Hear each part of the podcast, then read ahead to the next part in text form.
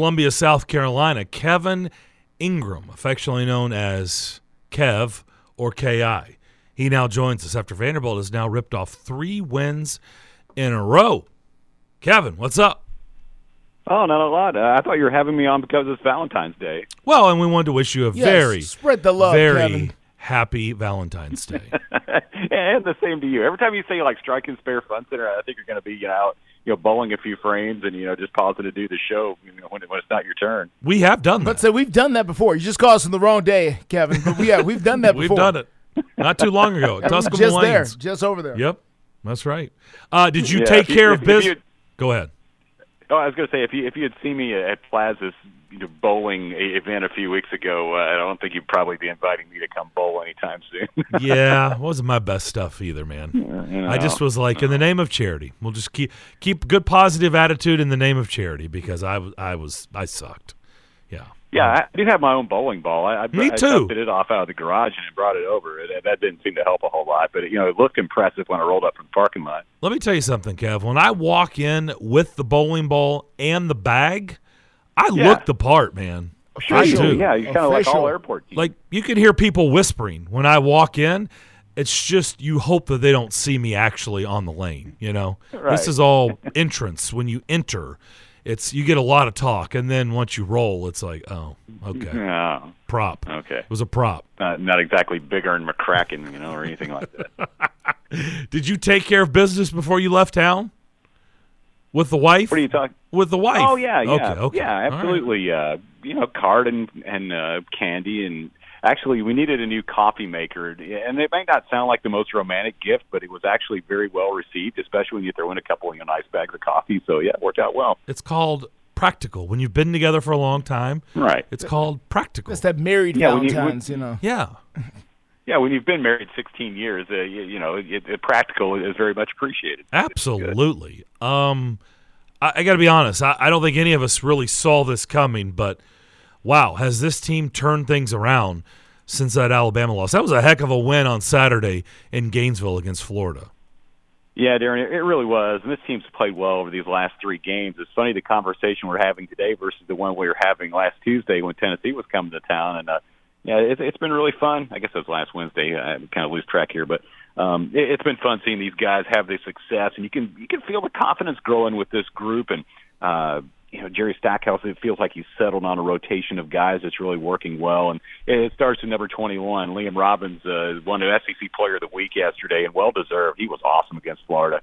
Uh, he came out and he felt like he was uh, had something to prove. I think against Colin Castleton. Both those guys had really good games. Liam had 32 and 10 and four blocks and hit three threes, including a, a dagger down the stretch. And I mean, he those, those guys just came out, and it was a war from the very beginning of the game, and uh, it, it was really fun to watch. But you, you had a lot of good performances in that game, and you know, of course, you had the, the buzzer beater by Tyrin Lawrence to knock off Tennessee, and what felt like a signature win for this team. And now you're kind of having a, a little different conversation with the Vanderbilt sitting at six and six in SEC play, and you know, the, the schedule in front of them was still a few games left, and the chance to to finish at or above 500 in conference play. So there, there's some potentially some really good things ahead. But this is a, a big game tonight here in Columbia.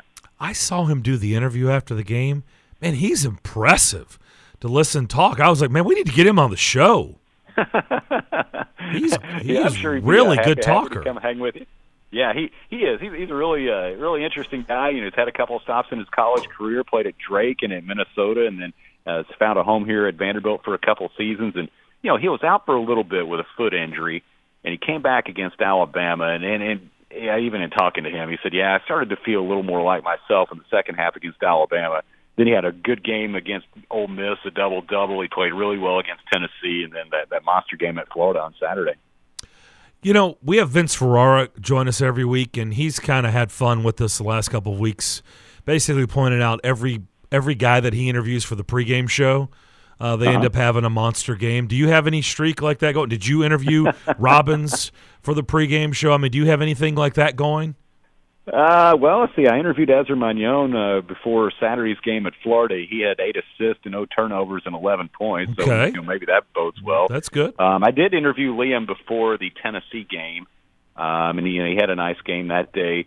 Um, I got Jordan Wright before today's game, and uh, we'll, we'll see how that turns out. And you know, he's guys kind of been a little bit of an unsung hero in, in these games. He had ten points and ten rebounds and hit a three against Florida. So, um, and, and I think he's enjoying this stretch too. You know, he's been around this program for a long time and had not tasted any success against Tennessee. So to get that win was, I think, more important or meaningful for him than maybe anybody else around. But yeah, uh, maybe maybe Jordan Wright is tonight's pick to click. All right, I like that. Let's see. Let's keep that in mind. We'll tuck that one away and see if it plays out. So I know you're not an NBA scout, but watching Liam Robbins up close and personal, is, is he a guy who's going to play at the next level, Kevin?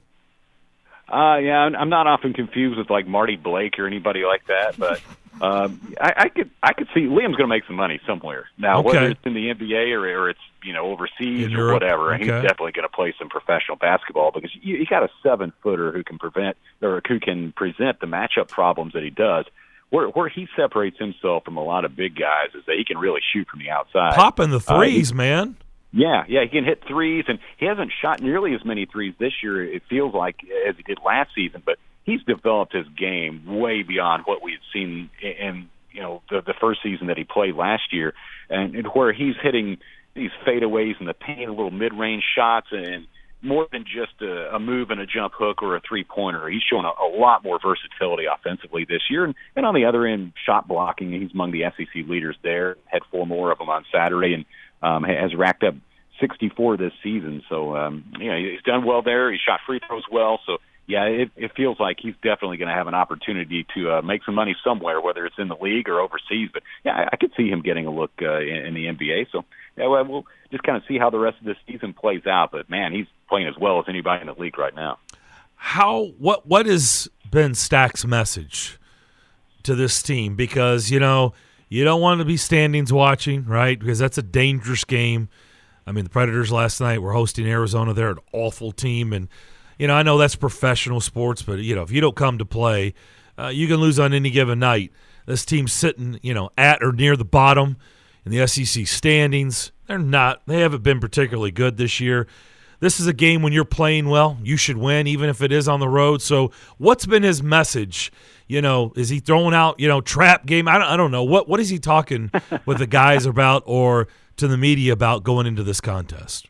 Uh, I, I think um, I think it's very much that this game is really important, and you know, like you say, any team is capable. And South Carolina won at Ole Miss the other day. They had lost eight in a row, and they won that one. And their only other SEC win actually was in Lexington against Kentucky last month. So.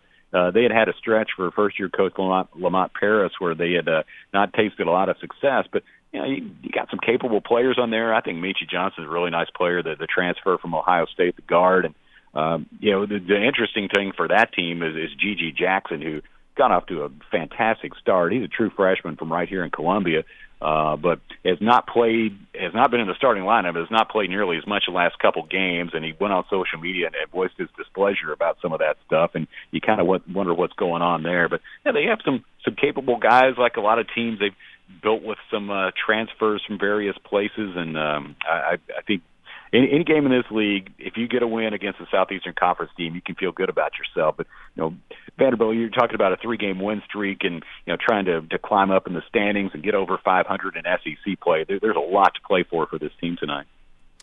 Kevin, wanted to ask you about uh, the talk coming out of uh, Jerry Stackhouse. Last time we spoke to you, Jerry Stackhouse was talking about, well, if we could just get over 500, I think we'd be good. Now, when I listened to him after the last game, he was talking about getting to the tournament. He was starting to lay out the resume of the team for being a bubble team to get into the tournament here. Uh, what, what do you? What's your assessment of that? Well, you know, I think look, you're, sitting at six and six, and you're 13 and 12 overall. Um, there's a couple games you wish you had back if you go back to non-conference play, but uh, on the flip side of that, they played a very difficult non-conference schedule. A lot of teams they've played are either first or second in their league. Um, you, you look back, and the win over Pittsburgh feels like a win that keeps on giving. They're leading the ACC as we speak, and you, know, you, you look at strength of schedule. Vanderbilt's played the, the toughest schedule in the SEC, but you know, in terms of trying to get to the NCAA tournament, you're just going to have to win almost every game down the stretch here to get that done. But you look at the what's remaining on the schedule, and you feel like, hey, we've got a shot in any game you play. If, if you look at the remaining teams, we've got Alabama where we want them off the schedule uh, for for the rest of February. Um, and that that's an you know the the old Lee Corso joke from back in the day.